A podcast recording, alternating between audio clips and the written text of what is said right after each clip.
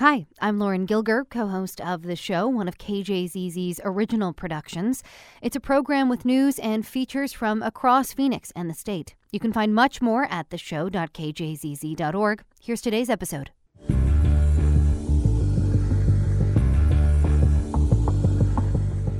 Good morning. It's the show here on KJZZ 91.5 in Phoenix. I'm Mark Brody. And I'm Lauren Gilger. Coming up, why online grade books are making schools harder for some students. And our series on the Sonoran Desert, Saguaroland, continues with an instrument maker who gathers his materials in the desert. But first, a string of arrests have been made by police in Gilbert, Mesa, and Pinal County in recent weeks in relation to the high school gang that called themselves the Gilbert Goons. The arrests are coming fast and furious now, but attacks by the gangs by the gang went on for more than a year. In October, 16-year-old Preston Lord was beaten to death outside of a house party in Queen Creek, and not long after, reporters at the Arizona Republic started connecting the dots between that murder and a string of other assaults in the area. Many of them had been filmed and posted online. Robert Anglin is one of the reporters covering the story, and he's in studio now to tell us more. Thanks for coming in, Robert. Glad to be here. Thanks for having me. So, I want to talk about the beginning of this. Like, just how long had the Gilbert Goons, this kind of gang of high schoolers, been basically attacking people and then talking about it online in this area? Some of the first videos I found um, date back to November of 22. December 22. So more than a year um, or, or 11 months up to the murder. Wow.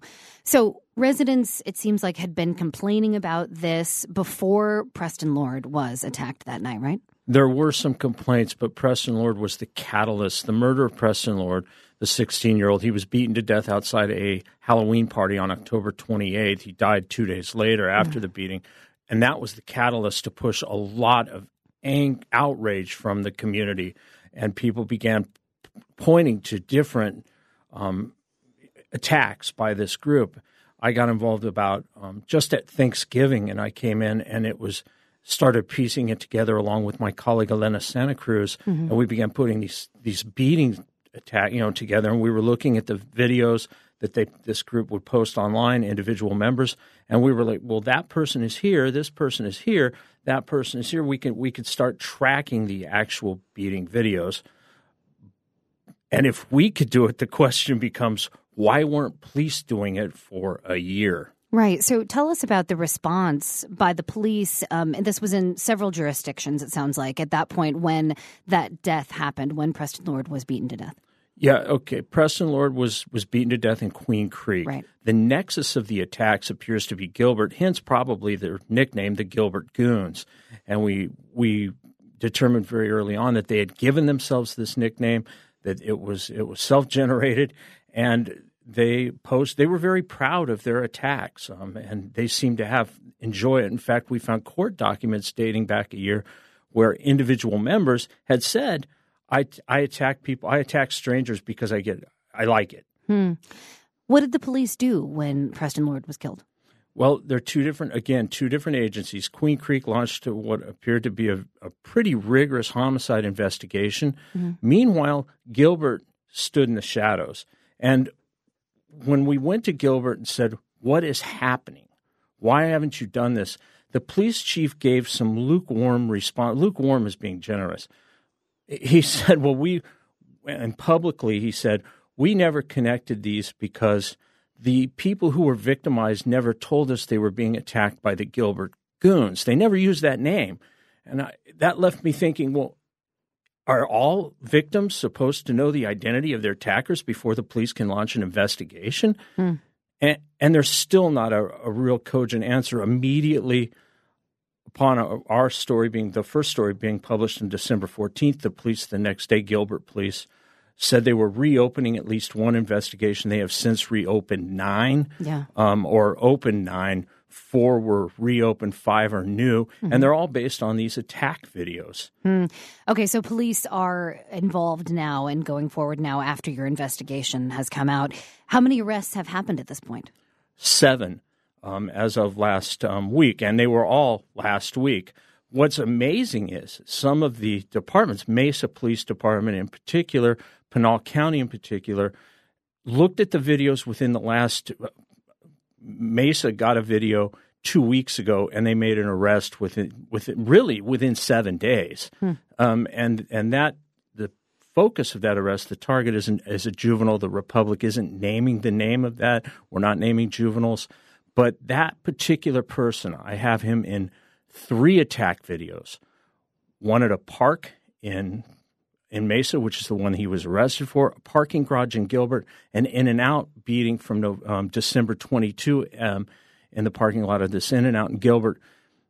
Nothing has happened with Gilbert police in regard to those cases, but that individual was also the subject of a search by Queen Creek police in the murder of Preston Lord. Mm-hmm. So you can start seeing the overlap. Yeah, yeah.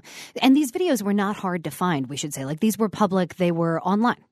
Yeah, although the, the subjects now are erasing them right and left, mm. but we captured quite a bit of them. But they were online, and with sometimes the hashtag Gilbert Goons, sometimes just individual names. They were shared privately, and we've obtained those. They're they're vicious, and we're not talking about minor attacks, uh, homicide notwithstanding. Right. Some of these attacks left kids put hospitalized. They had fourteen thousand dollar hospital bills. Um, one kid had his head had to be re- stapled because they were using brass knuckles. These are vicious, violent attacks, and if you watch them, they're almost staggering. Wow. Because you see a group of kids swarm a victim and and just pummel them. Wow. So, what else do we know about these kids in this in this gang, the Gilbert Goons? Like some are being charged as juveniles, as you said, some as adults. Um, much of the coverage around the story has been about the fact that they're from some of these, you know, affluent parts of town. Yeah, um, the there are there were. I started with the four in a in a exclusive subdivision, a gated community called White Wing and Gilbert. Most mm-hmm. of the houses there run upward of a million dollars. Um, and there were there were four individuals. They are, by any any judgment, wealthy white kids, which makes the first arrest by Gilbert PD kind of baffling. Of, of all these videos that are of predominantly white kids, the first two arrests by Gilbert PD were of, um, or the first arrest was of a black individual, a black student, mm-hmm. um, or pardon me, a black adult, and they released his picture but what was wild about that is on the day they arrested him last week, they said, This is the only arrest we've made. This is the only arrest we've, we've made. Yeah. I, I got hold of documents showing they'd actually arrested three people, cited and released the other three, and they didn't want to say anything about it. So for hours Tuesday, they maintained there was only one arrest. Elena presented Gilbert with the documentation, and Gilbert police said, nothing except they released a press release a half hour later and said, We also arrested three others. Mm. All right, we'll leave it there for now. Lots to watch for. Robert Anglin with the Arizona Republic joining us. Robert, thank you for coming in. I appreciate it. Thank you for having me. Thanks for your interest.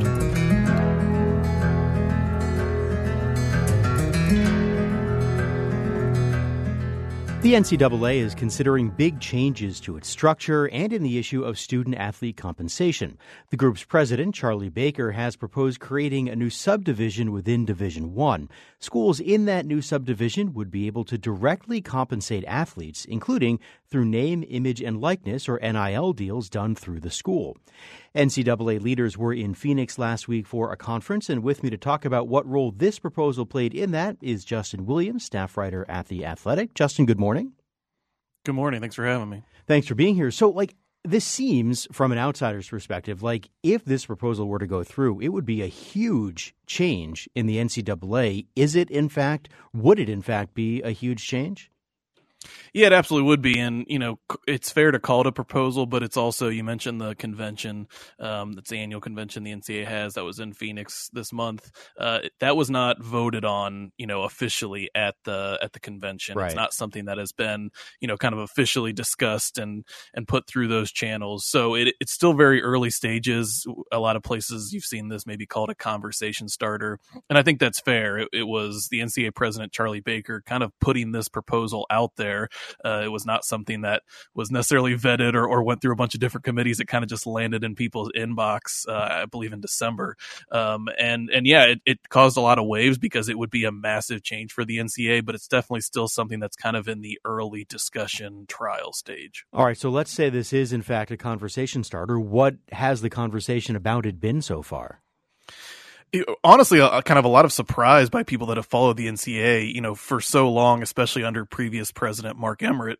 The NCAA was criticized because it was, um, you know, reactive. It was not kind of making these changes towards compensating athletes, whether it's directly or through, you know, NIL legislation, things like that. The NCAA has really fought hard for a number of years to kind of hold on to that amateurism model. Yeah. And that includes people might know about the Alston case, which the NCAA lost 9 0 to the Supreme Court, a Supreme Court that you know very rarely agrees uh, is in agreement unanimously on something. The NCAA lost that in in 2021, and so we've seen the NCAA really struggle in court the past couple years for some of these um, player empowerment, student athlete empowerment uh, cases that have been brought to them. And this proposal by Charlie Baker, in, in some ways, is certainly viewed as the NCAA finally trying to be proactive and kind of putting out some potential um, you know changes that can be made without it being something that's directed by the court. There's also kind of a more cynical view, which is the NCAA is is working towards an antitrust agreement, mm. or, or that's what they want to get from from Congress, and that this is this proposal was kind of a way to try to appease Congress while ultimately you know hoping to get that antitrust exemption that they're looking for. Well, so for someone like Charlie Baker or other folks who think this might be a good idea, like what is the advantage of allowing these NIL deals to be done sort of in house. If the schools do it, they would be able to basically pay student athletes what thirty thousand dollars, at least half of their students, uh, while still complying with Title IX. So male and female athletes, student athletes would would each have to be compensated. But like, what's the what's the advantage to the the NCAA of doing it that way instead of some other way? Yeah, honestly, the details of it are all still kind of up in the air. It could be by bringing NIL payments in house, like you mentioned. It could be by creating, you know, basically trusts for for athletes, whether ah. it's you know they're getting paid out immediately or maybe those trusts are held until they exhaust their eligibility. The details are kind of all still to be worked out, but essentially, what you have is the NCAA is trying to justify paying, you know, finding a way to pay athletes while still, again, kind of retaining some form of that amateurism model, meaning the athletes would not become kind of full blown employees who could then collectively bargain for things like salaries or uh, health benefits or things like that. So this is kind of the NCAA's proposal of saying, what if we did it this way? And honestly, it's really them working against some of these cases that they're facing in court where student athletes have, you know, whether former or current student athletes have brought forth cases that would result in them being able to be directly compensated or be being able to collectively bargain. And so it's kind of, you know, two different things happening at once, which is there's a bunch of battles being fought on the legal front uh, against the NCAA. And then this subdivision proposal is the NCAA saying, all right, well, what if we did it this way? And what if this is a way for us to find a way to compensate athletes, whether it's through NIL or trust or whatever it is, but also still maybe kind of fend off some of those legal cases that they're up against? Right. Well, and we've seen since since NIL became such a big deal that it's almost like there's a bit of a haves and have not situation between schools which have big uh, booster groups or are able to, you know, are in markets where student athletes can get lucrative NIL deals versus those that can't. If this or something like this were to go into effect, would that just sort of exacerbate that? Maybe you know honestly for a, for a while now college sports have kind of been that haves and haves nots. That's really taken off with the way these conference uh, media rights deals have happened. Yeah. you know conferences like the SEC and the Big 10 are making a lot more TV money um, than other conferences. And so you're always going to see you know probably the schools in those conferences maybe having a little bit of an advantage financially. NIL's been interesting. You have certainly seen places like Alabama and, and, Michigan, kind of those um, historical blue bloods, certainly take advantage. But you've also seen schools like, you know, Washington's a good example. Mm. It was a school that was able to use, you know, they just played in the national championship. They're able right. to use some NIL money to maybe bring back players who would have gone somewhere else or, or gone to the NFL a year earlier. And so there has, in some ways, there's been maybe a little bit uh, examples of where the playing field has been leveled but I think you're correct in the sense that if this subdivision is created, which would basically create within division one kind of another smaller subdivision we're really talking about the top programs the you know the, the quote unquote power conference programs and maybe even just the top tier of those conference yeah. or those those programs that would be once again setting themselves up above everyone else in college sports. So whether that's football, which is already really kind of um, broken apart, or you know if you're talking about men's and women's basketball or you have something like the ncaa tournament where even though there's big programs and small programs there's still kind of that chance for anyone to get in and, and win a game and for cinderella right. to you know to take down a bigger team. A, a, subdivision proposal like what charlie baker kind of put forth it would pull further and further away from from that kind of uh, reality that we still are holding on to. Interesting. All right. That is justin williams staff writer at the athletic. Justin thank you. Appreciate you having me. Thank you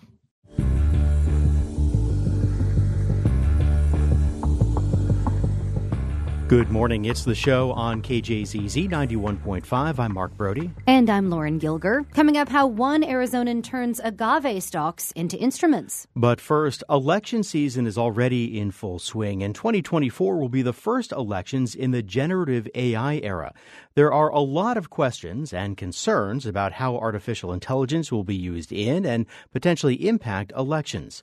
With me to talk about that is Mekela Panditharatne, counsel at the Brennan Center for Justice in the Elections and Government Program. And Mekela, what are some of the areas in which AI may play a role in this year's elections? We expect artificial intelligence to play a role in a variety of ways. Uh, you know, that could uh, look like deepfakes or uh, the use of large language models to produce written content. Then, of course, there's uh, political advertising and fundraising, the use of AI in campaigns, generally speaking, and the use of AI in election administration as well. How prevalent is AI in terms of campaigning so far, based on what you've seen and what you've heard? Well, there's the more sort of traditional use of AI to process and synthesize information, and that kind of AI has been used for a while, although it's getting more sophisticated all the time and can also now be combined with this newer kind of generative AI, which can can produce new content.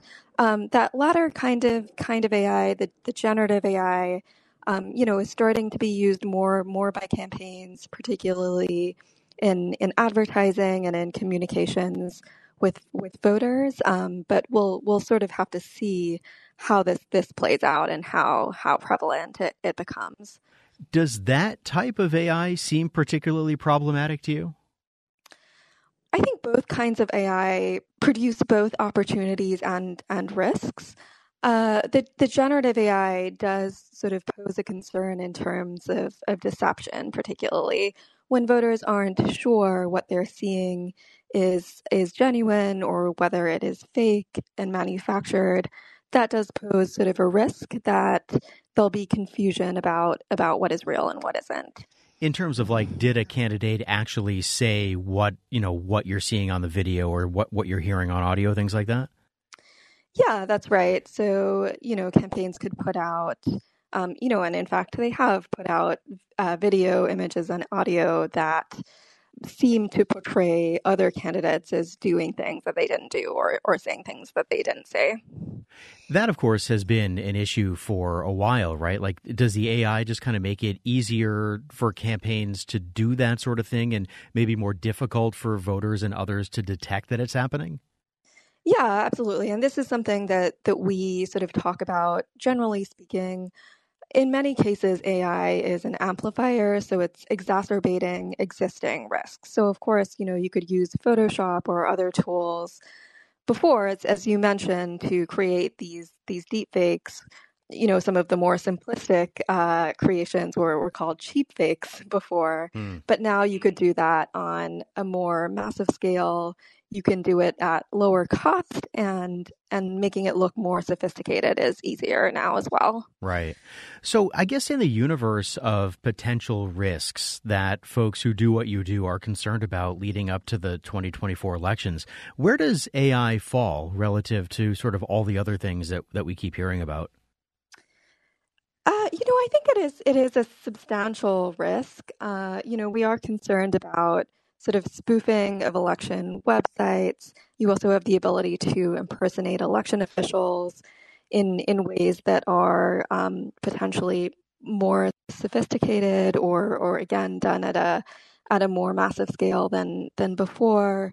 You know, so we are very concerned about it, but you know, as as we've discussed, many of these problems are longstanding. So, you know, to the extent that that uh, there are sort of ways to to address this or or consider this.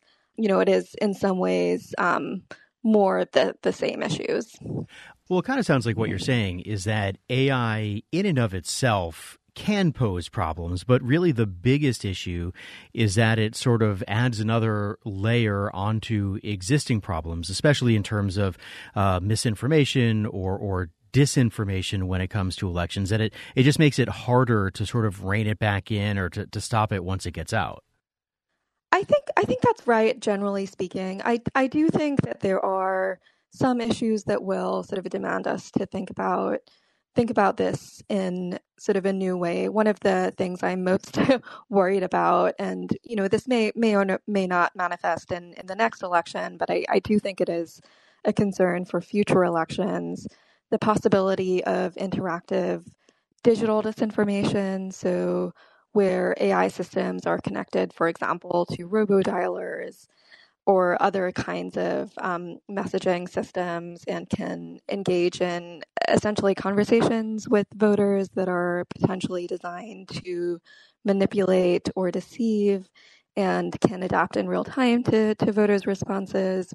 In the future, you know, you might see sort of emotion recognition AI also being deployed in this context or more advanced micro targeting of voters' racial and demographic characteristics that's kind of kind of um, deployment of AI that I think is particularly troubling, and it might be considered to be an amplifier of an existing threat. I, I do think sort of significantly levels up the the risk. Yeah.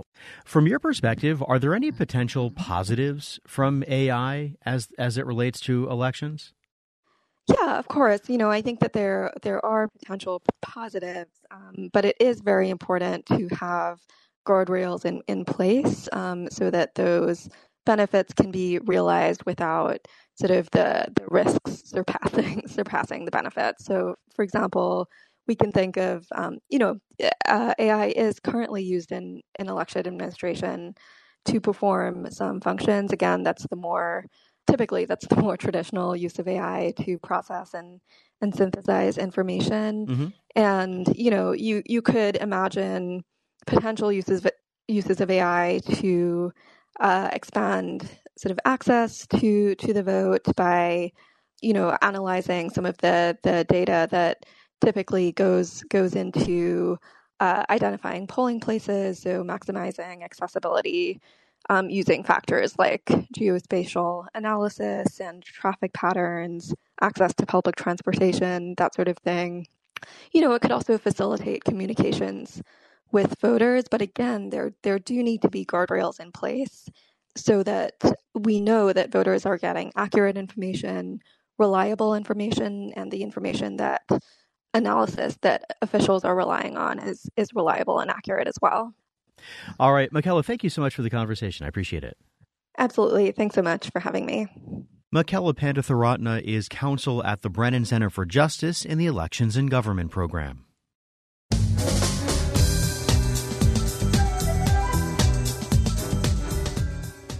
Arizona is likely to be at the center of the 2024 election. We are a swing state on the border, rife with independent voters, and our next guest argues that means we have the chance to steer what could be a real spectacle of an election year toward substance.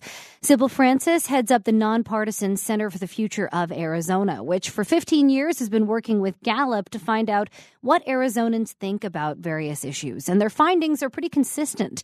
Arizonans generally agree on most of the big issues in our state. But that doesn't usually trans- translate to what politicians do in office here. I spoke with her more about where those points of agreement lie and what it means that politicians usually ignore them. So when we say Arizonans agree, we have a very strict definition of that. We have to have 70% agreement or more among this vast array of Arizonans. Wow. Our surveys are very, very representative. We made sure to ask people in rural Arizona, in urban areas of all political persuasions, education levels, income levels, race and ethnicity, religion. So when we say Arizonans agree, we really mean it because we have the data to back it up. Give me some of the examples here. Like, um, let's start with education, such a big issue to so many Arizonans. Where do most Arizonans agree when it comes to education? Well, in the big picture, Arizonans really understand that education is very important to the future of our state. So we have huge agreement on the importance of not only high school graduation, but also moving on to post secondary education, whether that's career and technical education, community college, or four year university. Arizonans understand that not only is education important to the future of any individual and their success and well being, but to the future and well being of the state. Hmm. When it comes to policies that underlie that, like how do we get there, right? Do Arizonans also agree on those kind of intricacies? Because many politicians don't, right? Right. So, as well, we also asked Arizona what actions do they want to see. Certainly, Arizonans very much want to see more quality teachers and principals in schools. There's a huge concern about the, the lack of um, qualified teachers, especially in rural Arizona. Yes, Arizonans want to see more funding for education. This is something that has been true for many, many years. And um, I think Arizonans have shown this through a number of ballot initiatives increasing funding for education. Mm-hmm.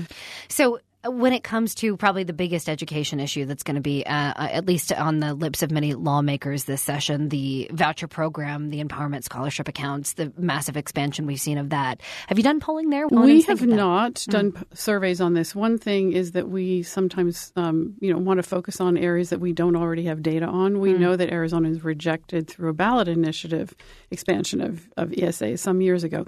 However, having said that, we are going to be doing a survey again in this election cycle, and we'll likely touch on that issue since it is so important. Yeah, more to come there. Okay, let's talk about immigration because that is quickly becoming maybe the biggest issue, at least on a national scale, and probably in many local races in Arizona as well, because of what's happening at the border right now. What do Arizonans generally agree upon when it comes to immigration? Because if you listen to the political rhetoric, it doesn't seem like much. Well, what's so fascinating to me is the numbers here are just overwhelming. Hmm. Now, I do want to recognize that immigration is very much driven by federal rules and regulations and laws. Uh, but we did ask about immigration, and so over 80% of Arizonans support comprehensive immigration reform with a pathway to citizenship for dreamers. Wow. And when you think about that, it's kind of interesting that with such huge agreement that for probably decades there's been so little movement on this issue and that kind of begs the question about why, but there's very strong support for immigration reform. Arizona's, we also asked in what we called our Arizona voters agenda. We mm-hmm. did for the first time did a survey of just likely Arizona voters in the 2022 election. We're going to do that again in 24. We did ask about some of the so-called hot button issues like building the wall, uh, that did not make it onto our Arizona voters' agenda. And to get onto that agenda, there had to be 50% or more support across the board amongst Democrats, Republicans, and independents. Hmm. Arizonans understand that, that Mexico is a very, very important trading partner with ours, and they really understand that immigration reform is important for a strong uh, commerce between Arizona and Mexico. Yeah. So it sounds like what you're saying is the rhetoric around most politics is is just that like it's just rhetoric. So how do you think and you've been doing this for a long time like how do you think we get around that? Like is it too idealistic right to to think that politicians and voters will reject these kind of hot button or headline grabbing kinds of moments and focus on real issues? So we do hear this pushback on our our data that it's too idealistic that it's um, you know is it really representative of Arizonans. And I like to say that that why are we so cynical? Why should we not believe that Arizonans really do agree on these big issues? Now, we're not naive enough to think that everyone necessarily agrees on how you resolve them all, but I think mm. it's very important to remind ourselves because people get very discouraged when they hear about polarization and division. It can be very, very discouraging if that's the story we tell about ourselves. So, one of the things that I see as our mission is how do we tell a different story about who we are as Arizonans? Because I think when you do that, you can create some hope and opportunity for coming together mm. to work through those details. So I think it is important to keep, you know, the things that we have in common in mind. I also think that from a practical standpoint, you know, Arizonans very much um, believe in the integrity and security and safety of our election system. But interestingly enough, they don't necessarily think that elected leaders are representing their views. So that kind of made us go back and look at the data and say, well, this is interesting. Why do we have such gaps between what Arizonans say they want and how that's getting translated into our politics? Mm. And it kind of forced us to look at you know, is the way even our elections are designed, is it designed to be as representative as it could be? Hmm. So is this leading to what you've written about also, which is that there is a an initiative that could be on the ballot in November that would basically change the way we vote in primary elections, put in a form of ranked choice voting. And the idea is to sort of eliminate the extremism in primary elections. So we are a nonpartisan organization. We don't endorse uh, initiatives or politicians. But what I have said is that we definitely need to take a hard look at how our election system is designed. Right now, we know that in Arizona we have equal numbers of Democrats, Republicans, and independents, roughly speaking. And that our elections are designed around partisan primaries. And partisan primaries mean that it's much more difficult for, say, an independent to vote in a Republican or a Democratic primary. So the results get somewhat skewed in terms of representation of Arizonans mm. because they favor you know they're partisan, so they favor one party or the other. So you know, if if you wanted to think about a new kind of design, why not think about a primary in which everyone can vote, everyone can run, and everyone can vote, and then the top vote getters move on to the general election. You know, I, I did point out in my, my op ed piece that I think this ballot initiative, uh, Make Elections Fair, is certainly worth a look because they are trying to get at this problem. But as I said, you know, there may be different ways to get to this issue, but I think it's a very, very significant issue. And I think mm-hmm. really is going to be the key to getting more representation out of our elections. Mm. I'm sure you meet with lawmakers often, that you talk to them about exactly these kinds of points, often give them the data. How do they generally react to this? Well, I get asked this question a lot because people get really, really agitated when I tell them about the results of our surveys. And they say elected leaders, candidates for office really need to understand this information. and so, yes, I have briefed candidates running for governor in the last election. I've briefed um, candidates running for Congress, for the Senate, uh, legislators in Arizona. And they are very interested. But I will say it's been a little bit of a peculiar experience because my sense is that they think it's kind of interesting, but their eyes glaze over a little bit because I get the sense that it's not necessarily of direct relevance to them. Hmm. And I think this goes back potentially to how do they get elected? Do they get elected to represent the majority of Arizonans, or are, are they being elected through a system that is more partisan and really tends to be more representative of people who vote in primaries who are much more partisan? Yeah, yeah. All right, we'll leave it there for now.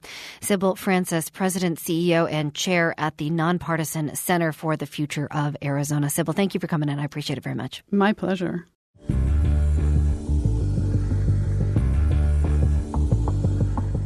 Good morning. It's the show on KJZZ 91.5. I'm Mark Brodie. And I'm Lauren Gilger. Report cards aren't what they once were. Instead of a printed piece of paper once a semester sent home for a parent's signature, most schools today use what's called an online gradebook. PowerSchool, OnGrade, LearnBoost, and others all let students and parents access grades on assignments pretty much in real time. So you can take a social studies test and have a grade posted an hour later. And not only can you see it, mm. but your parents can see it. That's New York Times opinion writer Jessica Grose, who in a recent piece examines how overwhelming this kind of grading system can be, and how for a certain subset of students and parents, it's taking away from actually learning in school. Here's our conversation. What I heard from many, many people is that there are 10% maybe of parents and students who the sociological literature calls hyper checkers. And mm-hmm. so they are just checking the grades all the time. They are extremely anxious about the performance. Um, they are often not really paying attention to learning anything anymore. They're mm. just so worried about the grade, the grade point average, that they're really wound up about it. And in some instances, and I would describe this as the worst case scenario, parents and or students are irritating teachers every time they get a grade that they're not happy with. Mm. So let's talk first about the teachers that you brought up there. This idea that they are kind of overwhelmed, it sounds like, with the amount of communication coming from students and parents. Uh, what do they think about these grade books in general? Like, what were some of the things you heard from them? So, you know, it's pretty across the map. I think some parents felt like this is a good way that I can stay on top of a student who maybe is struggling. Some parents felt like it eased communication with teachers. And so I think it's sort of not all bad. And I especially heard from, you know, some teachers who felt like parents who maybe didn't have the time to be really involved in their kids' schools because they're working really hard. Maybe they have a lot of travel to do back and forth to work or school. Mm-hmm. Um, it'll let them be more involved. So, you know, I'm not trying to say that it's all bad, but I will say that teachers said that this sort of very active 10% of just sque- squeaky wheels, you know, it's just this sort of extra, not always necessary stressor when parents, again, are unhappy with one assignment or one test. And, yeah. you know, what, what they also told me was a lot of times parents and students were actually misinterpreting what they were seeing. So, an example that I heard come up a million times was, you know, an assignment was put in the system as a zero just because that's the what happens if a kid is absent mm. for the day let's say it doesn't mean they actually got a zero on the assignment but it can momentarily tank the grade point average mm-hmm. and so there were numerous instances where you know there'd be panic from the parent or the student that like oh my god you know my gpa was this yesterday and it's this today and the teachers were just like it's not it's meaningless. it's not. It, it, it literally doesn't mean what you think it does, and mm-hmm. and if you just weren't checking so frequently, it wouldn't even register. Um, right. Um, the sort of overall thing that I heard from a lot of folks was like it was sort of implemented um, across the board over the past fifteen years without kind of thinking through the downsides without training teachers, without training parents or students about, you know, best uses of mm-hmm. this technology and that I think everyone really could use some guidelines, guardrails so we can all have a healthier relationship with this because I think, you know, at this point it's really the dominant mode of grading information in the United States, and I don't think it's going anywhere. Tell me a little bit more about the students that you talk to because, I mean, like anxiety, stress levels, like this is already such a part of the conversation about kids today. And this, it seems to be, you know, exacerbating those problems for a lot of them. What did they have to say? Again, it's like a mixed bag. Some of them felt it helped them be organized, it helped them stay on top of things, and then others really felt like it was very detrimental to them and it made them sort of over focused on, you know, oh, this is how I'm doing and this is, you know, how I stack up to other people. And so, because there isn't actually as much research as you would like to see on something mm-hmm. that is this pervasive, it did seem sort of similar to what I have read about social media, which is, you know, it is benign for most people who use it, but there is a minority of, of people who are very damaged by it. Mm-hmm. Um, and you don't know until you are interacting with this technology if you are going to be one of these people who yeah. is really not helped by it. Yeah, yeah. So then let's talk a little bit about some of the advice that comes to hand here, right? Like, as you said, most people are going to be fine with this, but it seems like there are probably conversations to be had right now about how to better handle this kind of technology for parents, for teachers, for students in general. What are some of the best practices that came up?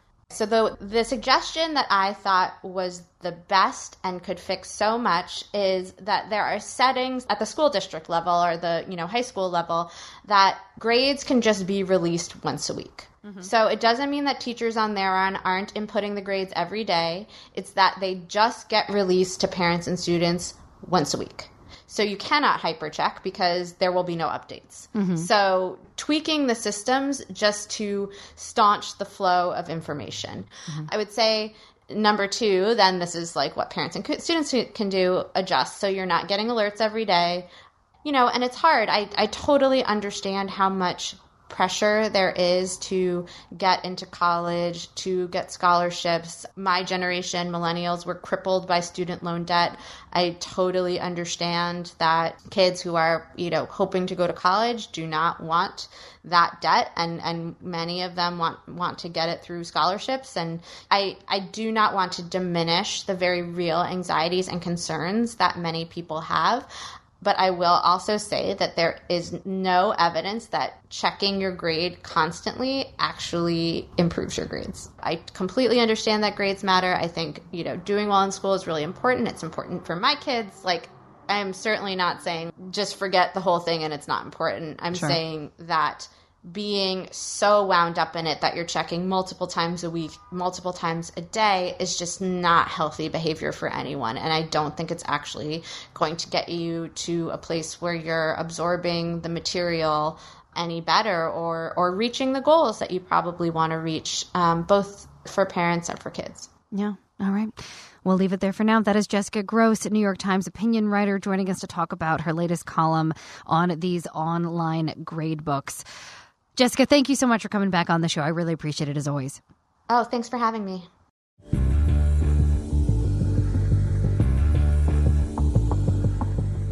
Good morning. It's the show here on KJZZ 91.5. I'm Lauren Gilger. And I'm Mark Brodie. And now it's time for the next installment of our series about the Sonoran Desert called Saguaroland. Sun and sand, sagebrush and tumbleweed, rolling mountains and giant cactus.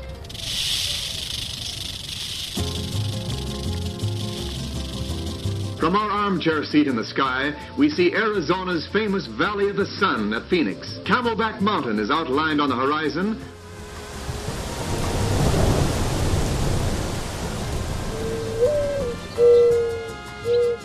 And today we'll learn about using the desert to make music.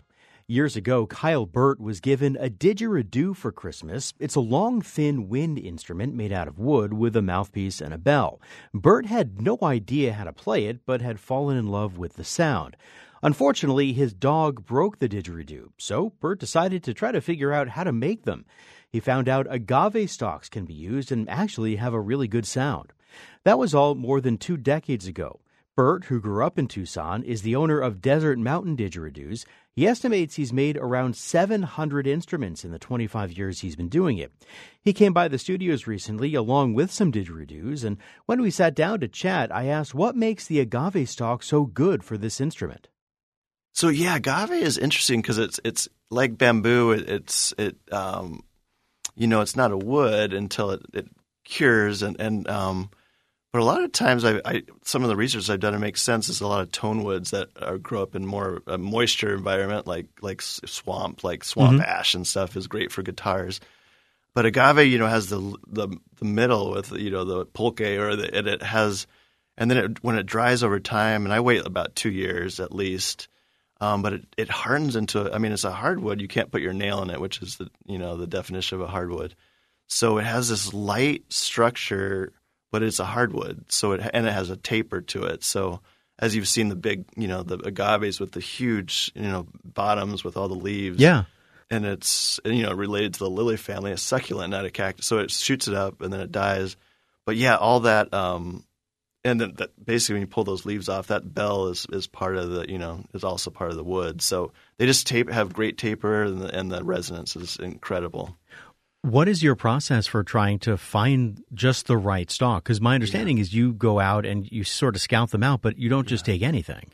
No, so I'm really selective and really uh, environmentally, you know, conscious. I I make sure that the plant. Well, so the plant dies when it shoots the stalk, right? And so I wait till all the seeds are gone, um, which is, you know, about a year and a half, and I make sure I shake before. And, and but I'm I I'm real selective because I, I, you know, I knock on them and see what the resonance is in each one, and I also, yeah, I get really the really old old ones, and they just have better sound, and they're usually those are the thicker ones that make it, and so they're a little bit have just a little bit richer sound to them. So yeah, very selective. If I go out for a whole day, I might come back with you know five, five or six. Really? So yeah, and it's a lot of it's very strenuous work. So it's it's you want to pick the right ones. Well, how long does yeah. it take you to actually make them into the instruments once you have the stalks?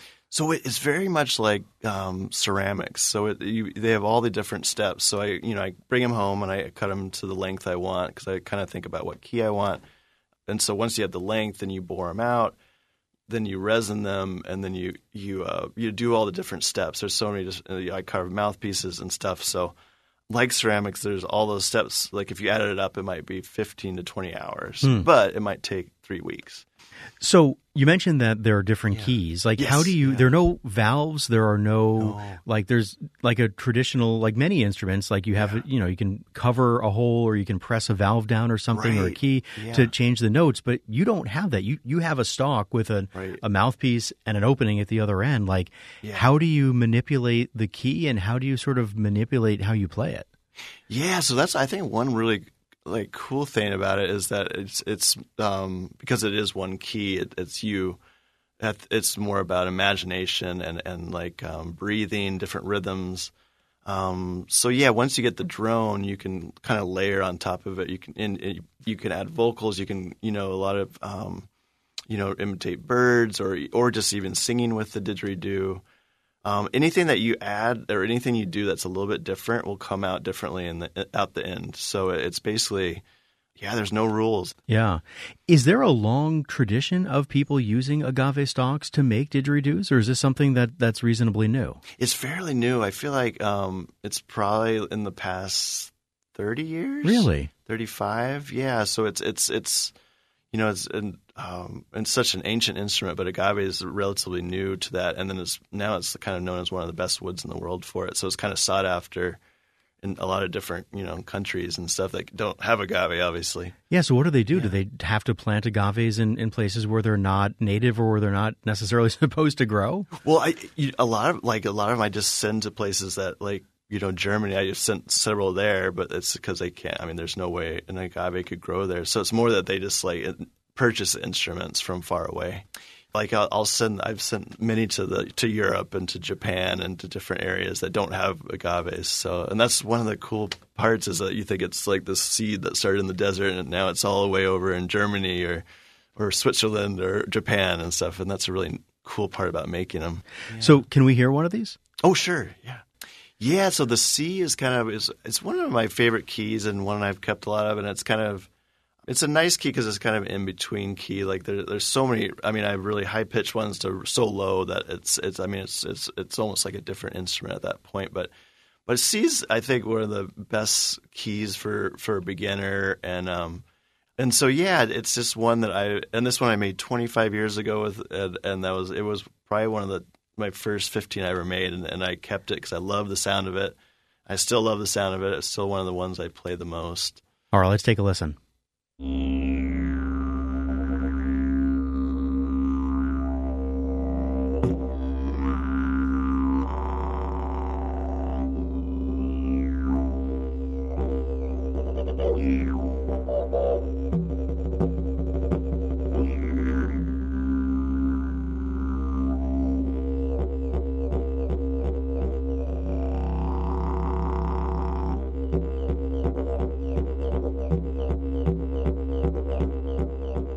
So you mentioned a couple times how much you love the sound of the Yeah. didgeridoo.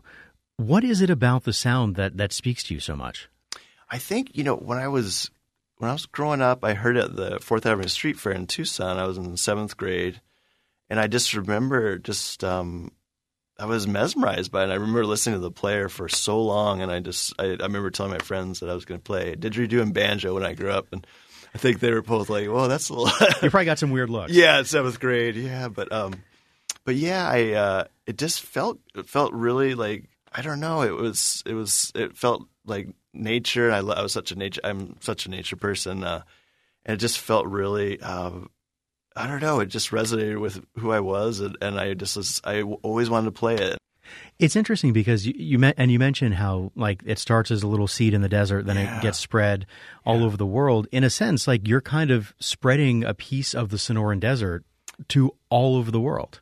Yeah, I think that I I think about that a lot when I send them off, and, and just like how, well, how you know difficult it is to survive in the desert, and going from a seed like of all the like you know the ones that they spread, like only you know how many actually make it, and then actually make it to flower again, and then and then spread their seeds and then die, and then turn to wood, and then it's an instrument that goes all over, so it's like keeps living on in, in a different form, which I love to think about that as a flower you know, becoming an instrument that like, you know, still lives on. So it's kind of cool to think about.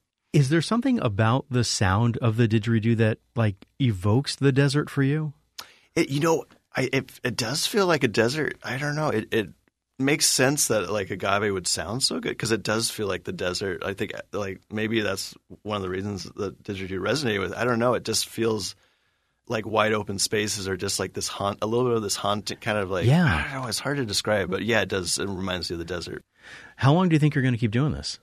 You know, I guess till I can can't do it anymore. I, I Yeah. feel like uh, I'm still young at 46, so I, I've just I feel like I still get all these ideas, and I um I I, I now kind of want to make I don't know like create different. I've been trying to work with some. I've been making some agave drums.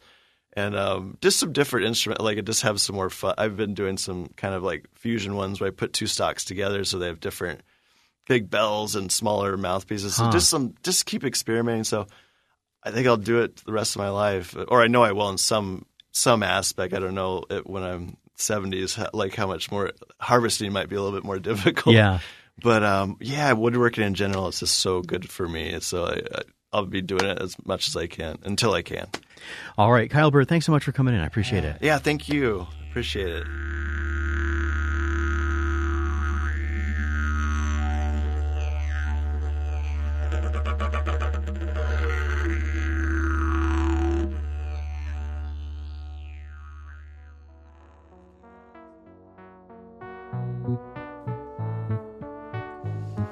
Feel like if we listen to a lot more of that, Mark, it's going to just put me into a trance. I love it. All right. That'll do it for today's Tuesday edition of the show. Be sure to join us tomorrow morning with much more. And don't forget to follow us on Instagram at KJZZ The Show. For Mark Brodie, I'm Lauren Gilger. Thanks for joining us.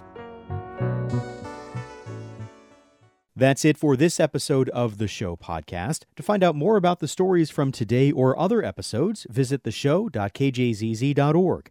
And you can subscribe to KJZZ's The Show on your favorite podcasting site. I'm Mark Brodie. Thanks for listening today.